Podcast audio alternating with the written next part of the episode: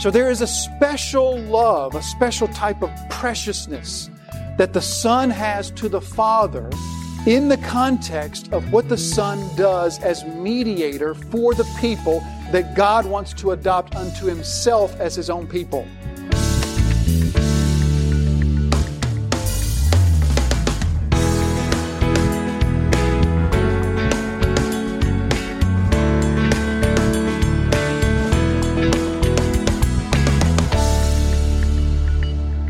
Which He has made us accepted in the beloved or in which He has made us precious in the beloved. Okay? So our ESV has this a little bit differently, in which He has blessed us in the beloved. Now, the word for blessed, we talked about that way back in verse 3. Blessed be the God and Father, right? That's a totally different word. That, remember if you remember, that's the word that we get our word eulogy from, or eulogize. This is a totally different word that shows up here in verse 6, in which he has, uh, in fact, this is the only place in the scriptures that this shows up. The root of the word is the, is the, the root of grace, charis. So the word is built out of the word for grace. And then added to that is the prefix ek, which means out of. So it's a, it's not an easy word to translate, but it means something, something much closer much more specific, let me say it this way, much more specific than just bless. It means to make us, here's, here's, I think, probably the best translation, to make us dear. Not D-E-E-R, but D-E-A-R. To make us dear. To the praise of His glorious grace, or to the praise of the glory of His grace, in which, or by which, He has made us dear, in which he has made us precious. Or, an acceptable translation is the King James, in which he has made us accepted. But I think it's far stronger than that. Far stronger than just being accepted. So the tense of the verb, it's in the, it's in the, um, the, the verb tells us very clearly who does the action here. God is doing the making of us accepted, which is yet another place where we see that Paul can't be talking about God looking out across history and seeing who would believe in him. Instead, God does the acting. God is the one who made us acceptable. And so, He has made us acceptable in the beloved, or again, really the idea is He's made us dear. He hasn't just made us acceptable where God can now be in the same room with us. It's not like we smelled really bad and God gave us a bath and some deodorant and now we don't stink so bad so God can be in the same room with us. He made us precious. He made us dear to His heart. And He did this in the beloved. So first let's think about the beloved.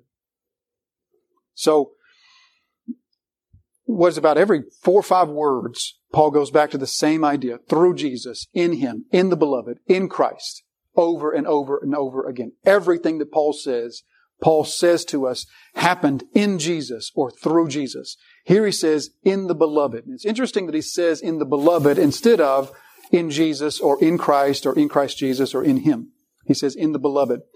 When we look to Jesus, eh, when He is called the beloved, Jesus is called the beloved on a few occasions.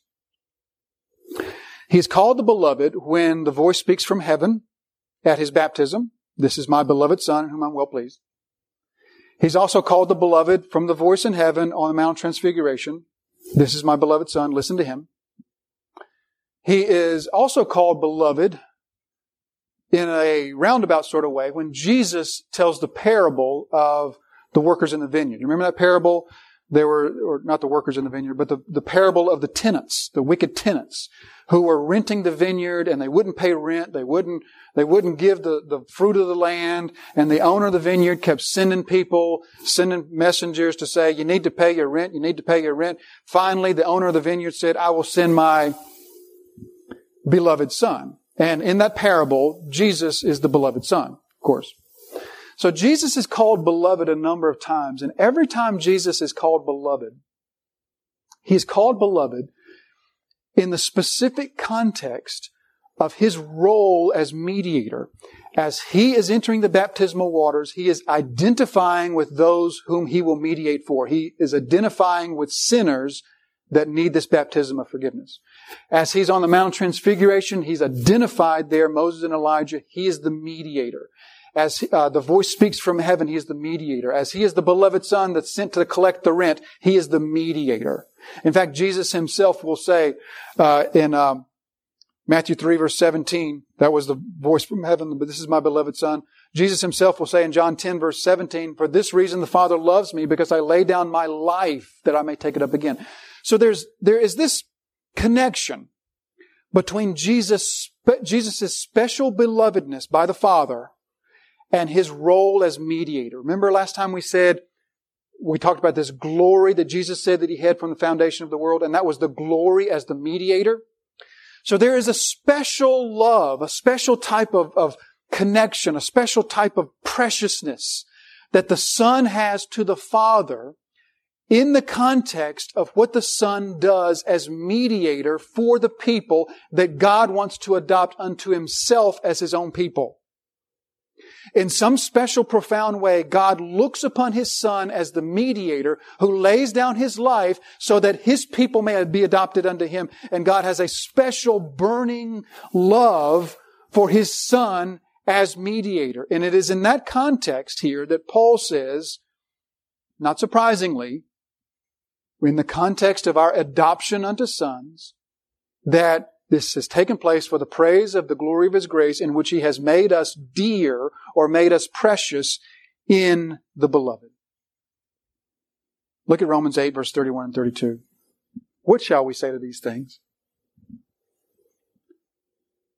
If God is for us, who can be against us? He who did not spare his own son, but gave him up for us all, how will he not all how will He not freely give us all things? If God looks down upon the Father, and when we are put into the beloved, God has this special love that burns for His Son in the role of His Son's mediator, or in the, in the role that His Son's going to take as mediator. And then we are put into that mediator, put into union with that mediator from the, before the foundation of the world. How then will it matter what the world thinks of us? How will it matter what the world takes from us? How will it really matter how the world treats us?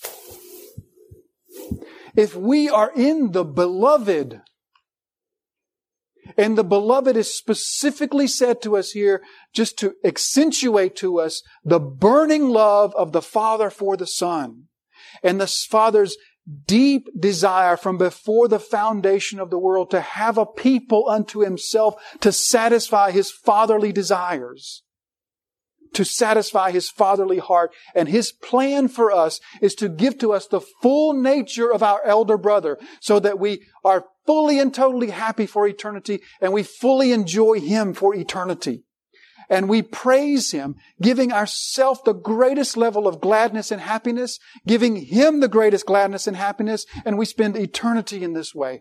What does it matter?